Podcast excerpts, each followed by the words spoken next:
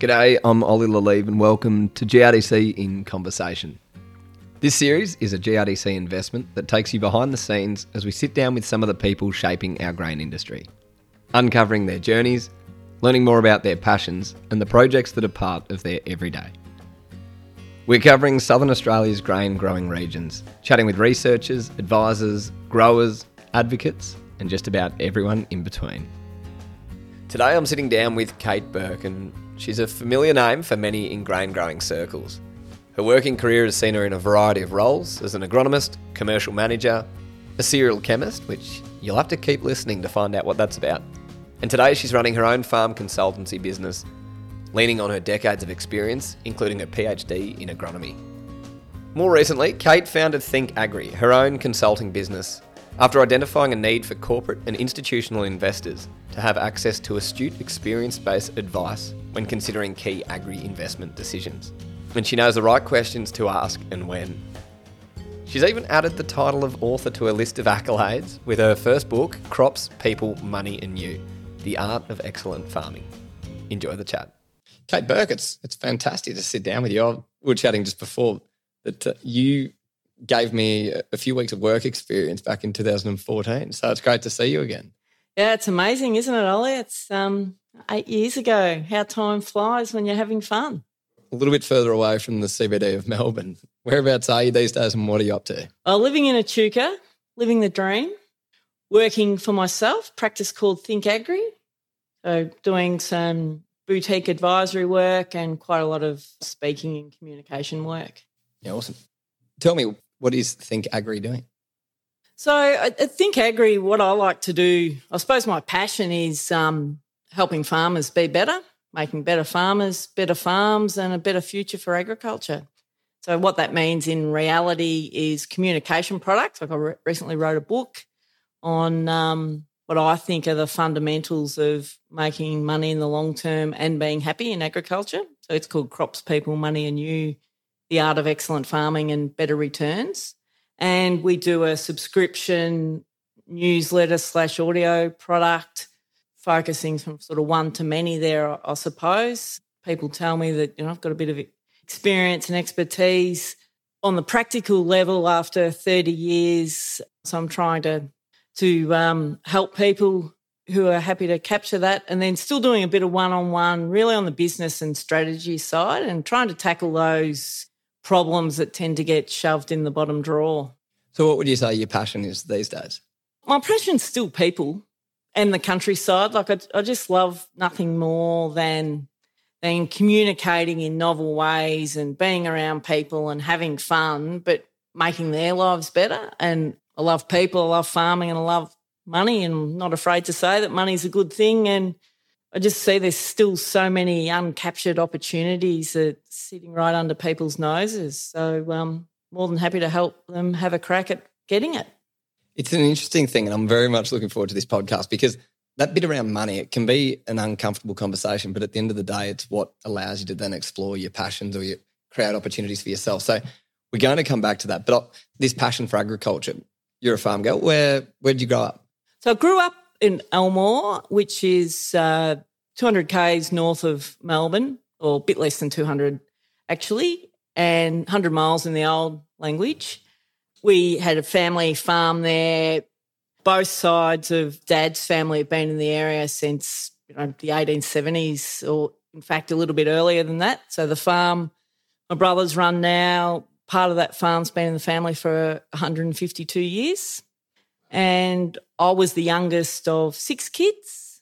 Farm life was a lot of what we did. Mum was um, mum went back to work. She was a nurse, so you know, doing shift work and things. My siblings are a bit older than me, so I spent a lot of time with dad as a kid and with my brothers as as well. So a lot of time out in the, uh, you know, I guess, in the school of the farm. The, big wild world. Tell me, was was a career as a farmer ever on the horizon for you? No, I suppose when you think about it, in the in growing up in the seventies and the eighties, you know, I couldn't have named a female farmer, and I don't think it occurred to mum and dad that that would be a choice. And already they were grappling with five kids, six kids, four of whom were boys, and probably would have all loved to have gone farming. and not all of them got that opportunity. So, and I think also the age gap. So there's 11 years between my oldest brother and myself. Actually, it might be 12. Um, so the succession stuff for, you know, who was working on the farm and how all that was going on, that was happening when I was still, you know, a kid. Was agriculture always a passion or, or did you start to get pushed down other avenues and, and thought, oh, maybe Kate, you should go and look at this area? Yeah, that's really interesting. Agricultural science was actually sown as a seed when I was in primary school, believe it or not, by my grandmother, city based grandmother. She said, Oh, you should do agricultural science. I didn't even know that was a thing. She obviously did. And there was a local bloke who was an ag scientist, a guy called Frank Nile, and he was one of the inventors of Avadex BW, the wild oat killer, pre emergent wild oat killer. So we did have an awareness about ag science. My other passion that I was interested in, I was interested in veterinary for a while. I was, told by teachers to get interested in medicine, but like a hell of a lot of hard work. Got quite interested in physio, actually. My brother, my oldest brother, had a tractor accident when I was 11 and a very serious accident. And part of being a, a, a teenager in our house was being around helping care for him as he recovered from that accident. And um, I used to help him with his physio. And I remember going to the gym with him in Melbourne uh, to get some help. And so I was quite interested in that. And I was always mad keen on sport. So I had this idea at one stage of being the sports physio for the Australian cricket team. Yeah. I Aiming aiming low there. yeah, yeah, that's right. And so really did you know, I had both ag and physio as my sort of choices and aims, but probably wasn't focused enough in year 12 to quite crack the marks for physio, if I'm perfectly honest. There's like a few of us that might have done the same with vet, but uh, yeah. yeah. Aspirations and reality can come crashing down. Yeah, it's a very social time when you're uh, 17, 18, isn't it? Absolutely. There's something beautiful about the bush too, in terms of that correlation between farming or agriculture and also sport. It's it it really does it's what creates the community in, in these areas. Oh, it, it is. And, you know, I've got fond memories just being on the farm, picking up sticks with dad in the paddock, listening to footy on Saturday afternoons. And then as you get older, going to watch the siblings play sport and all coming back to the car at half time of the reserves to have your sausages that are in foil that, you know, mum had cooked before you went to the footy and and just being absolutely in admiration of the senior players, footy players, and netballers. And you know, I don't think people in communities probably when you're in your twenties, you don't realise all these kids just think you're the bee's knees. Yeah, and even I think for for those kids coming through, not just kind of the little tackers that are in the club rooms, it's it's everyone right through that really look up to these people who are leaders in the community. Yeah, you, that's right. A friend of mine said once that um, well, netball clubs are the cheapest form of social work and the most underrated community service in town. And if you're not into sport, sometimes you can judge footy and netball clubs in a different light. When you're in them, you just realise how important they are for the community. They're, there through thick and thin. Tell me, coming coming back, you mentioned your dad a few times. So key influences, I'm, I'm guessing your dad was one of them. Choosing this career to go down agriculture and ag science and agronomy. And I'm sure we're going to unlock a whole bunch of different things that whether both on the study side of what you've done. Who were the key influences for you when it came to choosing a career in agriculture? It's interesting. Teachers tried to talk me out of it, which I find fascinating. And I've, I reckon I've got a bit of oppositional defiance disorder. So I was like, mm, mm, if you're saying don't do it, I'm probably going to do it. 30 years later and yeah, yeah. And back in our day, your parents probably didn't have as much direct influence on your career, I think, as they might now, particularly when coming from families that, you know, weren't, um, say, urban based professionals. So dad being a farmer, obviously, you know, that that was um, stoked the passion and I love being out on the farm with dad and involved um, in particularly with the sheep work and, and things like that. Mum was a nurse my sister was a teacher. And so, again, oppositional defiance was like, right, I don't want to be a teacher and I don't want to be a nurse. So that was the first two out.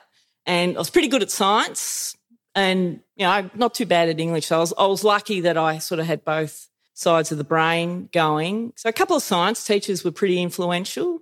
this Scottish teacher, Mr. Donnelly. I did his fir- the first ever computer class at the school in the uh, 80s. So we were sitting there with these little VIC 20s, I think they were called. Pretty quick compared to computers we're running these days. Oh yeah, yeah, yeah, yeah. They were they were amazing machines. But he said to me, I sat down having a career conversation, and he said, probably the first time I realised that I was academically okay, which is ridiculous when you got reasonable marks all through school, but you don't actually. It doesn't occur to the, you that you're smart.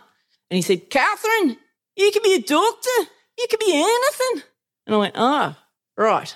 Okay. So I've got a bit of choice here. So yeah, it never occurred to me that there was lots of choice out there for, for someone like me. So that was pretty cool. And you chose agriculture, which is pretty exciting. Yeah, yeah, I did. I did. I you put down all sorts of things on your preference forms, don't you? I had forestry and dentistry and yeah, obviously medicine and vet and physio and all those aspirational things. And um, bit of I think I had I was interested in earth science and geology.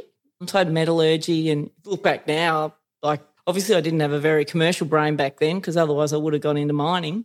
so, um, so yeah, mad keen on ag. The other thing about, and it was quite common, I think if you spoke to a lot of ag science graduates that are in their early to mid 50s now, they'd talk about the famine in Africa in the early 80s and the live aid concerts and the influence of people like Bob Geldof, who were raising money for the starving people in Africa and just the drought in Ethiopia. And, and I remember thinking then, you know, I want to go to Africa and do something. And as when I speak to some of my mates that grew up in the city, why'd you do ag science? And it's because oh, I wanted to help feed the world. So that, that has always been a bit of a passion. It's an aspirational thing, isn't it? And this is it's something that I personally grapple with. So this is reaching out to you for some advice now. Now, in terms of this piece and, and the role that agriculture plays, 40% of the world's population, so 40% of whatever 7 billion is, are working in agriculture every day. It's people who are some of the most affluent in Australia, but also globally are directly involved in agriculture. But so, so are the poorest people. Like it is, there's something incredibly special about this industry, but also there's a lot of challenges in front of us. How did you balance that kind of need to to create and build a career, juggle those global aspirations? It's interesting. So I still haven't done any development work yet. It's actually is probably the last thing on the bucket list, you know, that's been with my career all the way. I thought, oh, I probably should tick that box. I suppose I, I've, I, I'm one of those people, going back to me, I guess, in my career pathway, I was never a goal setter when I was younger, I just have a bit of a feeling, well, I think I want to, you know, had a decision to make, sort of the health field or agriculture and science will go in agriculture itself once I was at uni and quite was quite interested in all the different things, but I did stick to what I know and started to head down the cropping or mixed broadacre field. I was still quite interested in sheep at the time, interested in communication and extension. So I just kept nosing my career along, I suppose. Ended up in research for starters, not so much the communication and extension side. But I just, I always feel all the way through to now, 32 years later, it was May 1990, my first job. I feel like I've just been like, you know, that the dolphin with the ball in front of them, just nosing the ball along. And I guess my advice to anyone now you know, yourself, Ollie, or those even younger than you, is that if you've got a passion for something and a vague interest in something, it will work out. Like you don't have to have this defined pathway and opportunities pop up. And I gave a talk to a group of students on O Week once at Longerenong College, and I, you know, I said to them, "Hands up, you know, what do you, hands up who doesn't know what they want to do when they grow up?" And um, yeah, and I put my hand up. I was still working it out. And that was just before I went to Warrakirri, actually. And I think that was a relief to them because there's so much pressure on kids who are 16, 17, and they jump in the car as you're giving them a lift to netball or something, and you can't help yourself. You say, Oh, do, do you know what you want to do? Or what subjects are you doing? And we put all this pressure on them, and their, you know, their brains aren't even fully developed yet. So, you know, what on earth are we doing? Got off on a bit of a sidetrack rant there. no, that, and I think that's going to tie back. So kids these days, they can choose a career, but like I think nowadays, which has probably changed again in the next generation, but so people who are coming into the workforce now, it's something like they'll change career four different times in their time. So you went down this agronomy path. You've touched on very quickly that you then moved down into the corporate side of agriculture as well. So can you share with us a little bit about the, some of those stepping stones that you've taken and, and where you've hit the crossroads and then, yeah, what roles you've had in your career? Yeah, sure. So I'll go right back to the very beginning. While I was at uni, my holiday job was like a lot of country kids, you get a job on the local silos in the grain testing station or in the weighbridge. So I was um, working in the grain testing station, sampling grain for four harvests. And that was a great build in to your career because it was a bit relevant from the sorts of things you've been studying, uh, grain quality and and it was also a great insight into human behaviour under pressure, people coming in. And we had a few harvests that weren't ideal. You know, while I was there, one harvest was a really bad stripe rust and shriveled grain year, hot, tight finish.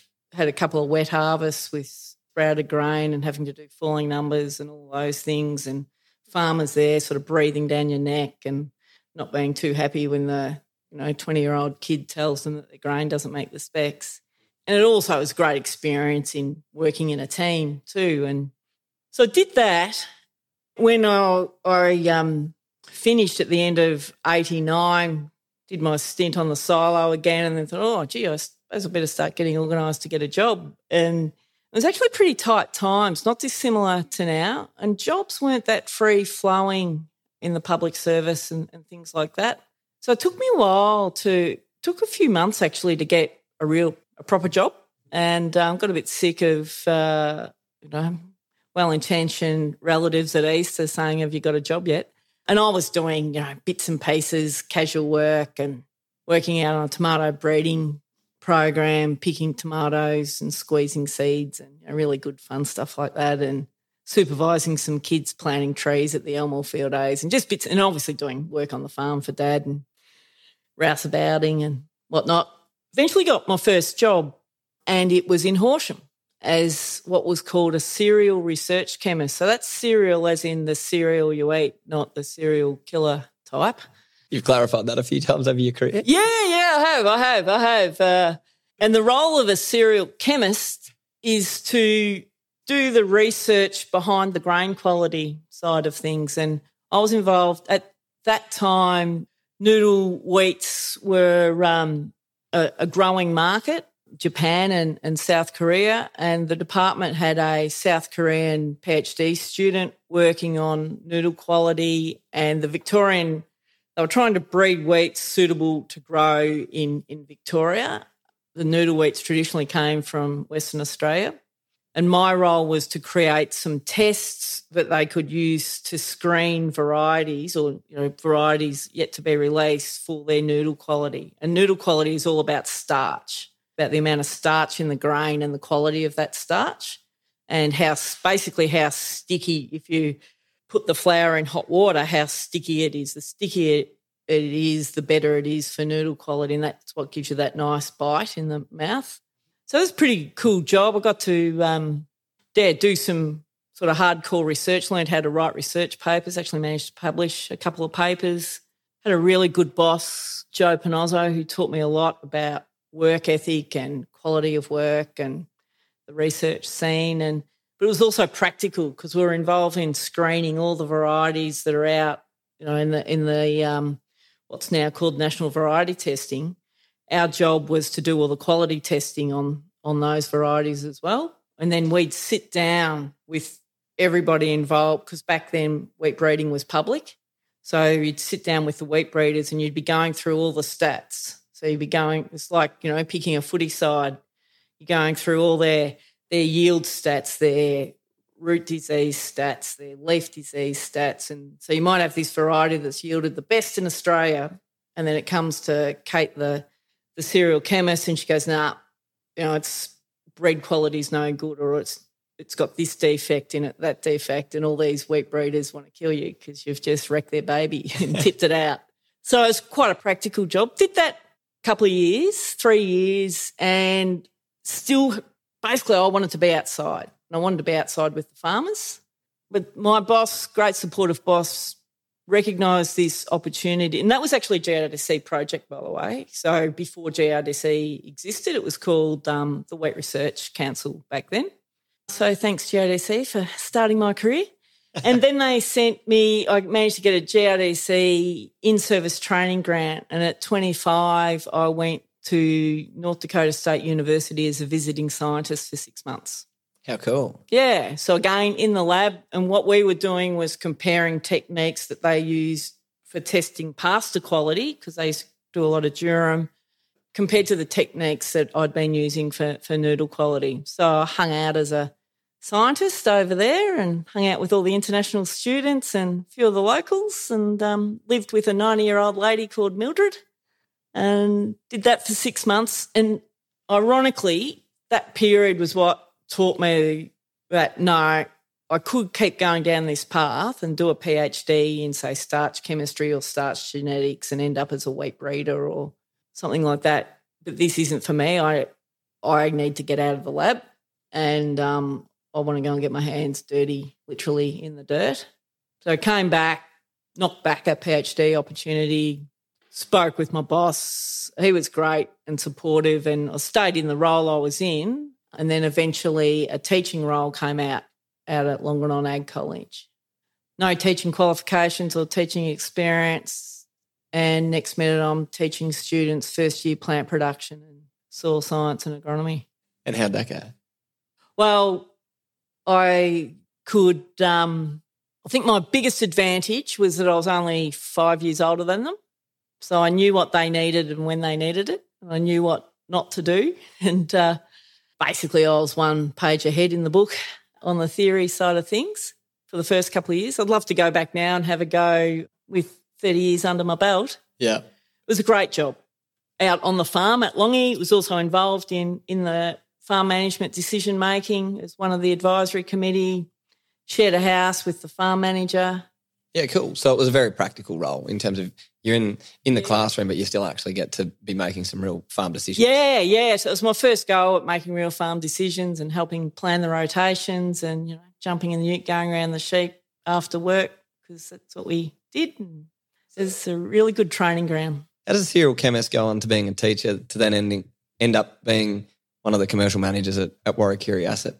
Yeah, well, I suppose again stepping stones. So did the teaching role, decided if I was going to stay in academia, I needed a postgrad qualification because by that stage, Longerenong was governed by Melbourne Uni. And I took on a, a scholarship and actually went on leave without pay. And uh, it was an industry scholarship working on a crop called fenugreek. And basically, what we're looking at fenugreek as a spice crop or a what we'd now call a cover crop. Back then, it was called green manure crops. So cover crops been around a while you know, 30 years. They're not new, just saying. Just a new buzzword. Yeah, yeah, yeah, yeah. If anyone wants to see my research from 1996, just give me a bell. Did that project and then realised that, again, the academic opportunities were going to be scarce. And I always still had this thing about extension and communication and independent extension. And by this stage, I'd start to see people that were independent consultants had my eye on one in particular, and then they ended up advertising while I was still studying. So I jumped on that, went for the job, got it. So I ended up working for John Stutchbury from John Stutchbury and Associates for 12 years. And then it was after that period when um, Warrakirri Cropping, who had originally been an asset management company based in Horsham, the uh, investment management was in Melbourne, but the actual operating company was based in in Horsham. They, by this stage, they were in Melbourne and, and they had identified the need for a commercial manager. And a friend of mine who had worked with me prior and was working for them at the time suggested that um, I should go for that because you know, I was looking for the next step again. And at that stage, going into business on my own or going into business with my employers wasn't really going to um, suit what, what I needed at the time. And yeah, we made a big scary decision and went for the job and then ended up um, packing up my country boy and going to Melbourne. How were the, the years with Warrakirri? You guys, Warrakirri started off as a, say, circa, what was 120 odd million investment from a superannuation fund running a diversified portfolio across East Coast and WA. Yeah, so it started actually back in the 90s when I was um, at Longerenong and then on the consulting game. It had pretty humble beginnings. It sort of started off at about a 30 mil fund on, on memory and then organically grew. And I used to do through the company I worked for, we used to do the agronomy for some of those farms. So I was quite familiar with them and been over most of their Victorian paddocks. And originally they were all East Coast. And 2006, you know, horrendous drought of 2006 and also significant frost was probably when they realised that East Coast, even though, you know, going from Darling Downs to the Western District, it wasn't diverse enough in terms of managing the geographic and climate risk. So it was when they got a mandate. So they'd grown, by this stage, they'd grown to around that 100 mil by 2010-ish, 11-ish. And they'd, um, they went back and got a mandate from their investor to double the size of the fund. And when I came on board, they were a third of the way. Yeah, they're on 130 mil. They're a third of the way through expanding. And part of the expansion was to get some more summer cropping. So they expanded into northern New South Wales and get across into Western Australia. And South Australian land prices were out of whack, so that South Australian wasn't wasn't um, part of the picture. So that was fun. I was involved in in identifying some of the properties and then executing once um, the properties uh, came on board. So Western Australia, they had one when I started, and I was involved in acquiring a property at Esperance. From where, from where you said, what were the opportunities that Warrakirri itself, but like these corporate farms, what were the opportunities that they were creating for people coming through the farming system? Oh, massive! Because you know we've touched on succession earlier, and you know, even today, traditionally, there's this view that only one or maybe two get um, christened to be the, the family farmers. And then what do you do with the other two or three siblings that have a passion for agriculture or the people from outside um, farm families that still have a passion for agriculture? And it's where corporate farming or institutionally owned farms have an enormous role in creating career opportunities and, and pathways. You know, you can start off being a a boom spray operator or, or start off working in ad, admin in, in head office and, and work your way through into a management role. I think it's an undervalued service that or role that um, is played by corporate agriculture. And corporate agriculture is sort of demonised in, in some way in some circles and unfairly so in my that decision to leave the corporate role and big city lights uh, for your own business. Tell me that transition to then step off into Think Agri and what was the beginning of yeah running your own business at a pretty interesting time. Yeah, well, I guess um, I guess the one thing I learnt when I went to Melbourne and was sort of one of half a dozen people with agricultural background and ag science training working in a building with 30 or 40 people from financial backgrounds is how valuable the knowledge and experience and the training in critical thinking and logic that I'd acquired with science training. And, and so it actually grew my confidence to think, oh, I could go and run my own business. I actually probably know more than I thought I knew and have more capacity than perhaps I thought I had. And that's a bit of a female thing to, you know, there's that classic saying, a male and a female read a job application. The male ticks three out of the seven, so he applies for it. The woman ticks seven out of the three and says, oh, I don't have them all, and she doesn't apply. And I see that in other women as they come through the ranks. So I had that motivation. We had a desire to shift back to, to the country, and um, corporate farms and family farms could actually teach each other a lot. And I felt there was a niche there in taking the best of both worlds and putting that together in a framework and using that to launch a service which has taken down the path of becoming an author, which I think would be awesome to touch on now around your book. So, crops, people, money, and you. You've talked about your passion for people at the very beginning, but why did you write a book, Kate? It's a very good question. Well, I do like to have my say, and I decided that was the most efficient way to do it. When I was at Warrakirri, and even prior to that, working with John Stutchbury for 12 years throughout the Wimmera, always felt there wasn't a decent reference book for practical farming. There was lots of different little articles. There were books on, you know, permaculture and books on worm farming and academic texts, agriculture in Australia and the farming game and books on plant physiology that, you know, cost a year's salary to buy. But there was nothing practical all in one book that was easily consumable by a range of audiences from a uni student to somebody practicing in farming or someone wanting to get involved in agriculture. So I wanted to write that book. You know, I wanted to write the Barefoot Investors Bible for farming, basically. And I loved writing, and I thought, well, if I don't do it soon, I'll never do it. What role do you reckon lockdowns had in actually seeing this dream become a reality? Oh, it helped. It helped. Uh, created a bit of time. I, it was already on the cards before lockdown. I actually decided earlier that year that 2020 was year of the book, and just when when it happened, it was like, well, perfect opportunity, and just got stuck into it. I wanted to touch on a few of the things in the book, so maybe some of they're just part of the everyday conversations we're having in agriculture. So around, we'll probably cover off quite a few things in terms of what were some of the assumptions that you led with to then challenge as part of your writing? Yeah, okay. That, I guess that's a really good point because that was one of the things that was the motivator for the book. So there's, if I was sitting in an audience, I remember going to Canberra and at the Outlook conference, and there was just this assumption that scale was really important and that, you know, you had the reason people weren't making money was because they weren't big enough. So that was one assumption I challenged. The other one was, the assumption that price is everything, and particularly in the financial world and people coming out of financial markets, price is really easy to track.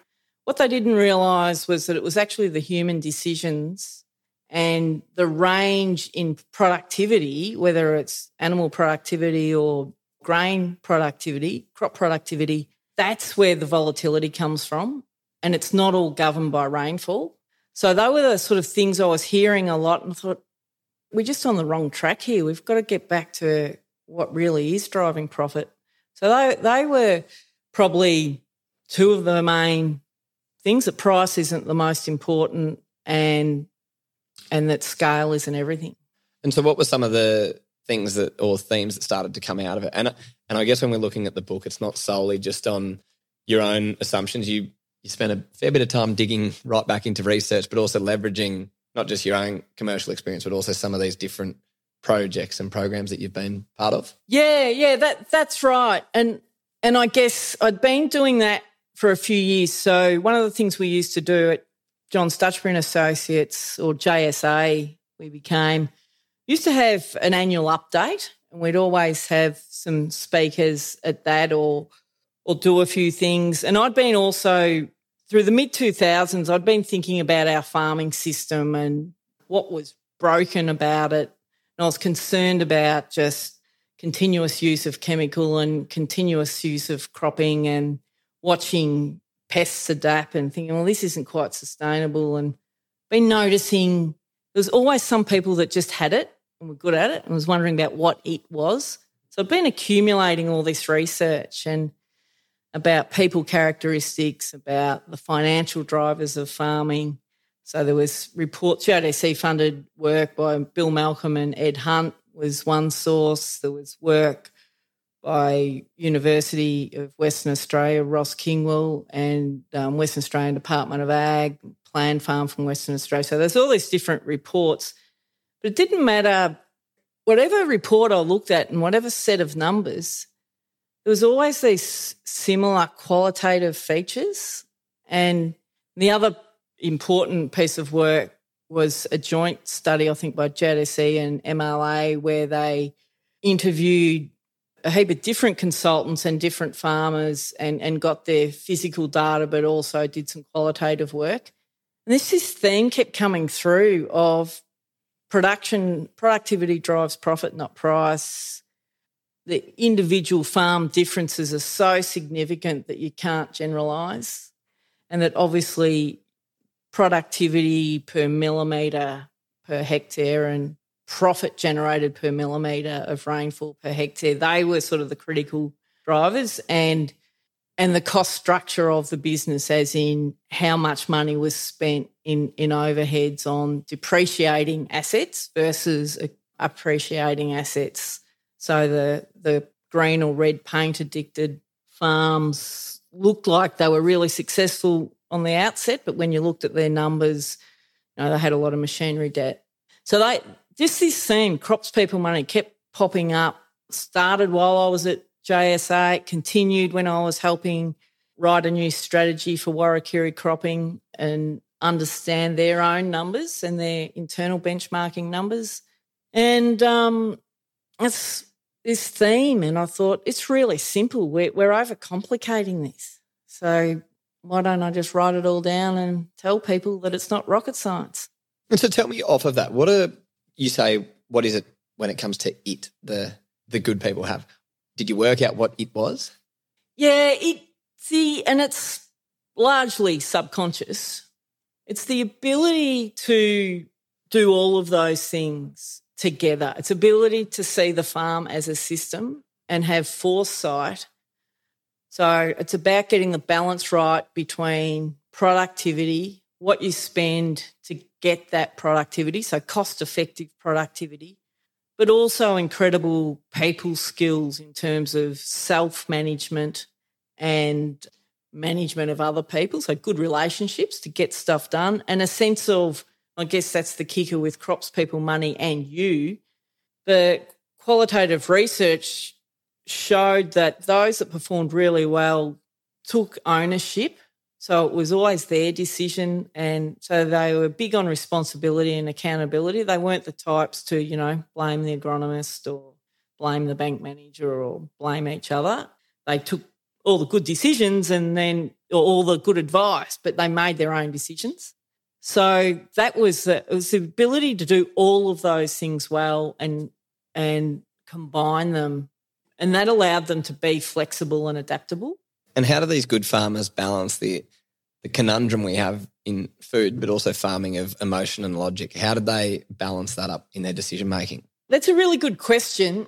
I think it's a bit of both, and that's probably something I didn't understand as a young agronomist and a young researcher and, and a not so young agronomist and researcher. It's probably something that's only really stuck home since I've been over 50 is that intuition and emotion is part of, of the story. Logic is the other part, but no matter how logical something is, if they just don't want to do it, you can't make them do it. So you have to tap into that emotional side as well. And ultimately, it's their decision, it's their land. And not everyone wants to do everything the same. And we don't want them to do it the same. So it's up to them. It's an interesting piece, isn't it? Because I feel like when you talk with someone who's passionate about anything, like they, you can see it, it comes in their eyes, it comes in how they talk, it comes in how they present themselves. I was recently chatting to a mate about he's running a mixed mixed business, so a couple of different enterprises. Cropping's what he absolutely bloody loves doing, and he's like, oh, I just want to do more of it. Do you feel like these business, like when someone feels so strongly about a certain enterprise, like is that, how do you balance the overall, yeah, kind of enterprise mix and that thing that you're truly passionate about? Yeah. And I think that's where, um, got to be self awareness is really important because we all have these things called confirmation bias. So we can convince ourselves to do anything if we really want to. But if you're very self aware, you know that you might be the biased cropper, for example, but you also know that sheep work is a great, sheep are a great risk management tool in this environment. So it certainly makes sense to have them in, in the system. And you might use an advisor or use someone else in your family to just keep you honest on, on that. Like, I reckon my favourite story on just managing yourself is um, this farmer, one of my former clients, used to know he was a bit prone to making rash decisions. so he'd ring me up when he was in a hurry in the middle of cropping and he'd say, Kate, it says on the label that I need to wait seven days before I can sow the chickpeas after I've sprayed whatever it was. It's five days. I want to sow now, and I know you're going to tell me to go and sow, go off and sow another paddock and come back. What am I doing? You're going off and sowing the other paddock, Brad. so he was putting things in place to stop him from, um, save him from himself. I guess. Yeah. And I'm the same. Well, Marshall Goldsmith, the world famous business coach, he has somebody ring him every day to keep him accountable. God, I'm glad someone doesn't do that for me. I know. You know, what's that tell you? He's the most famous coach in the world. He knows himself well enough that he needs someone to say, Oh, so how'd you go today? Were you your best self today, Marshall?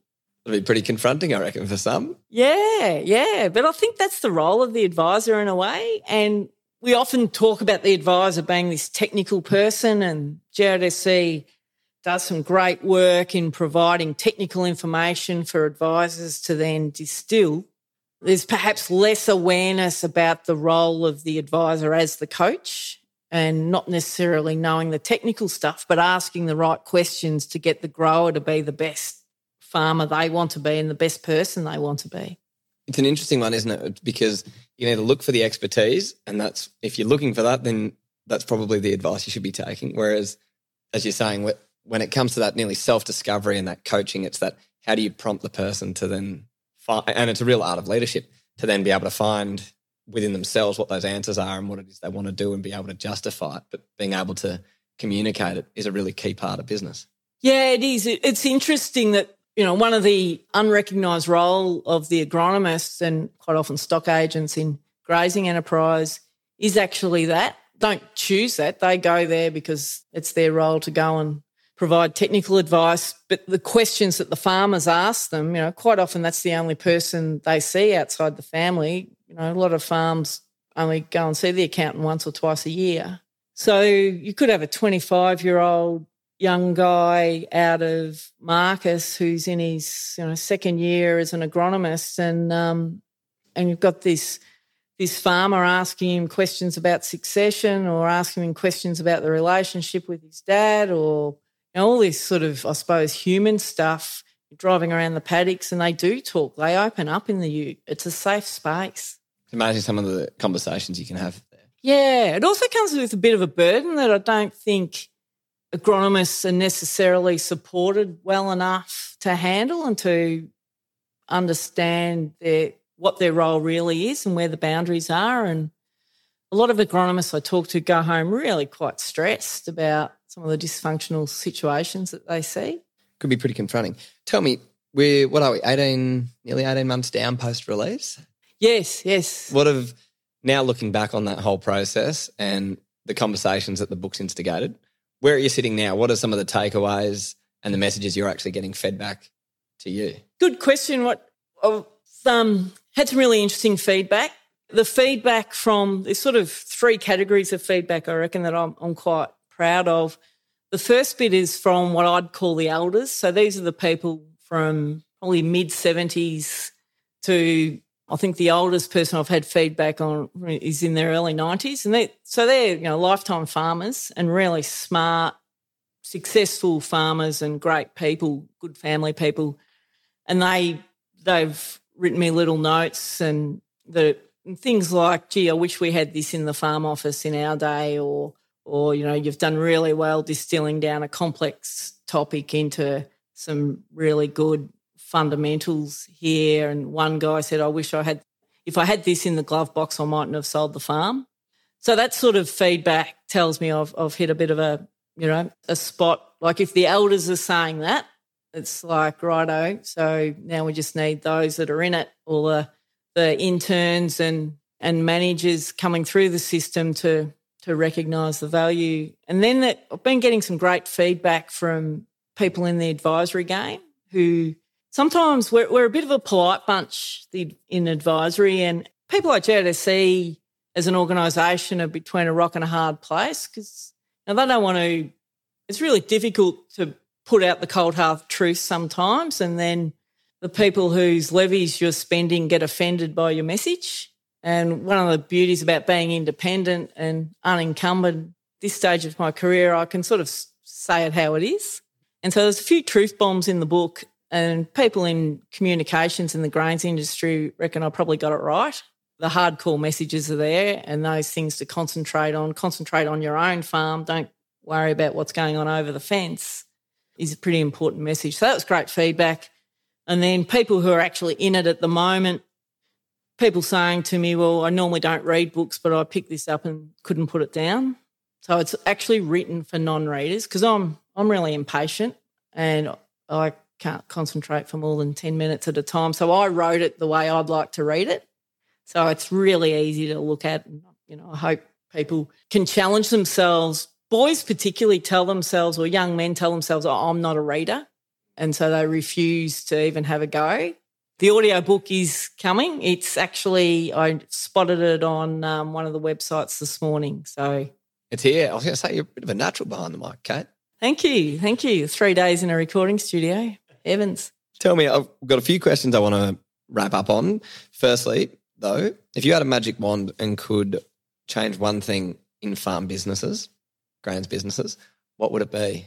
Now, this might come as a um, left fielder, but it would be normalising conversations around mental health and it would be normalising conversations around or getting rid of that uh, identity issue where you have to be a hard worker and it's assumed that unless you, you know, work 20 hours a day, 50 weeks a year, that you're not a good farmer and that everybody else in the world isn't as hardworking as you. I think if we got rid of that, get rid of entitlement, get rid of the thing we have about working hard. You still need to work hard, just work smart, not, you know, don't kill yourself. And normalizing mental health conversations and do something about it. Be kind to yourself. And I reckon those couple of things that you've mentioned, everything's interrelated. There's there's definitely some uh, yeah. Judge less and be kind. Kate, let's do a fast five. Oh. Your favourite grain based dish? Ooh, tabbouleh. Who would be three people you'd invite around for your tabbouleh? Peggy O'Neill from the Richmond Footy Club. I'm guessing you're a Richmond supporter. No, I'm a Saints supporter. Really? Barnaby Joyce. Interesting. Can we ask why? Uh, just so that uh, I can be entertained. and your third guest? Ollie. Me. Jeez, thought you want me to ask some questions. Your first job? My very first paid job would have been a rouseabouting. Love it. If you had a billboard anywhere for the world to see, what would it say? Judge less, be kind. Love that. And a question you've got for a future guest on this podcast. What's the most important thing in the world to you? Love that. That's good. Kate, well, I'm, I'm going to open the mic to you. We've chatted for a decent chunk of time. Is there anything else that has been left unsaid? Oh, it's been a great chat, Ollie. Really good chat. And I just guess in the context of um, the GRDC who are supporting this uh, project and the farmers out there, I, I think it's really don't undervalue the work that your levies do, is my message to the growers, and don't undervalue the role of the funding bodies to get the projects up, the researchers who do the work, but then the agronomists and the communicators that turn that information into palatable stuff that influences you to perhaps make you a better farmer. It's a it's a team job. Absolutely. Takes everyone. Well, Kate, thank you so much for coming on for a chat. It's been great to kick this off with you. Thanks, Ollie. It's been uh, a pleasure. Thanks for joining us for the GRDC In Conversation podcast. This series is a GRDC investment that's sharing the stories of the people who are living and breathing the Aussie grains industry. Make sure you check out some of our other conversations and hit follow on your favourite podcast app to never miss an episode.